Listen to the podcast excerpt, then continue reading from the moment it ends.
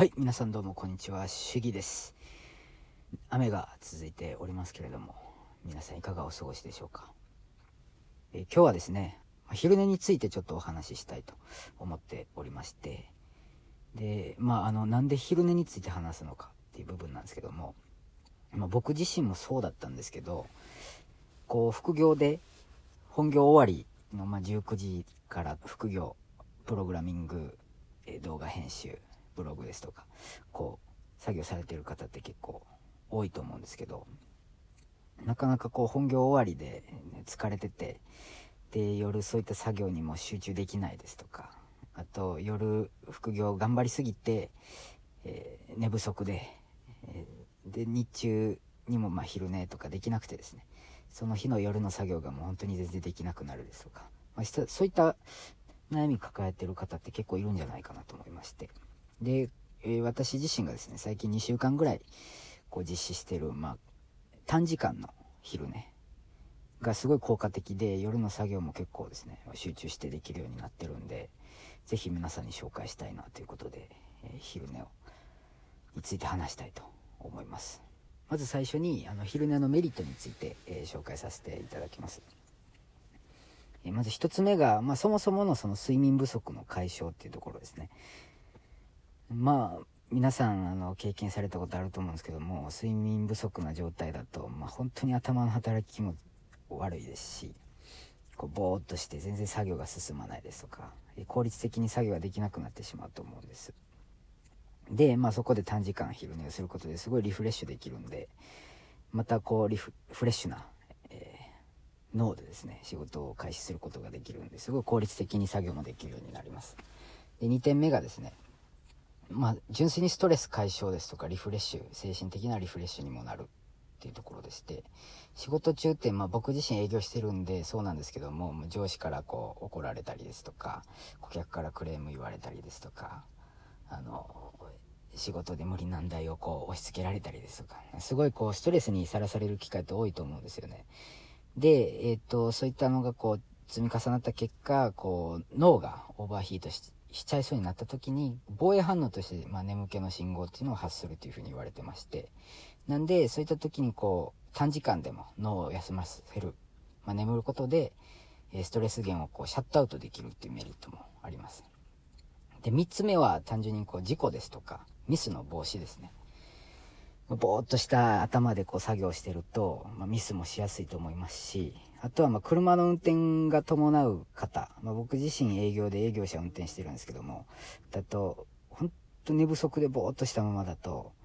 居眠り運転ですとか、こう事故の危険性ってすごい高いと思うんですよね。で、そういった時に、万が一こう人を跳ねてしまうですとか、えーバイクとぶつかるとか、で、相手をこう怪我させる。最悪の場合には、と、相手が亡くなってしまうってなると、本当その後の人生すらもちょっと大きく左右してしまうことになると思うんで、短時間の、まあ、昼寝でそういったことを防げるっていうことはすごい大きな価値、メリットがあると思ってます。じゃあ具体的なその昼寝の方法についてちょっと紹介したいと思うんですけども、結論3つありまして、で、1つ目ですね、ままず時間帯は、えー昼食をとった後の正午、まあ、12時ぐらいから15時ぐらいまでの間っていうふうに言われてます。でなんで15時かって言いますと、15時を超えてくると、その日の夜の睡眠に、ま、影響をきたす。なかなか、ね、眠れなくなるっていうデータがあるみたいで、でその点はちょっと注意いただきたいなと思います。で、二つ目が時間ですね。だいたい15分から20分が理想的って言われてるんですけども、まあ、30分以内ですね、に起きることがすごい重要です。で、なんで30分以内なのかっていうと、30分超えると、より深い睡眠、まあ、ノンレム睡眠、レム睡眠っ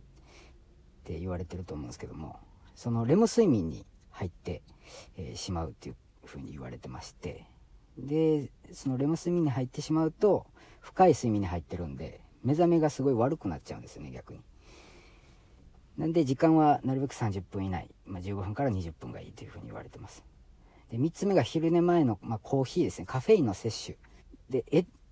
って思う方いると思うんですよね。カフェインってこう、覚醒作用があるというふうに言われてるんですけども、一般的にそのカフェインの覚醒作用っていうのが、えー摂取した後の20分ぐらい後に、えー効いてくるっていうふうに言われてまして。なんで、まあ、昼寝前に、コーヒーとかを飲んで、まあ、20分ぐらい寝ることで、ちょうど、あの、起きるタイミングで、そのカフェインの覚醒作用っていうのが効いてくるんですよね。で、すごい効果的な昼寝。で、起きた後もこう覚醒するんで、すごいいいっていうふうに言われてます。はい、えっと、昼寝の紹介について以上で、最後にちょっと簡単にまとめたいと思うんですけども、まず昼寝のメリットですね、ご紹介しました。3点ですね。睡眠不足が解消できる。えストレス解消、リフレッシュになる。で、3つ目が、え事故の防止ができる。ですね。で、具体的な昼寝の方法っていうのが、まあ、時間帯は、えー、昼食をとっていただいた後の12時から、え15時までの間ですね。で、実際寝る時間っていうのは30分以内。まあ、理想的なのは15分から20分。で、3つ目が昼寝前に、えコーヒー、カフェインを摂取するっていうところ。えー、で、今回はすごいあの良質な昼寝の取り方についてですね、ご紹介させていただきました。ぜひですね、皆さん、あの、なかなかま昼寝をしづらいかんあの環境にいらっしゃる方もいると思うんで、一概にこう皆さんやれるとは思わないんですけども、ぜひもしできる環境にいらっしゃる方はですね、お試しいただければというふうに思います。今回も聞いていただきましてありがとうございました。またお会いしましょう。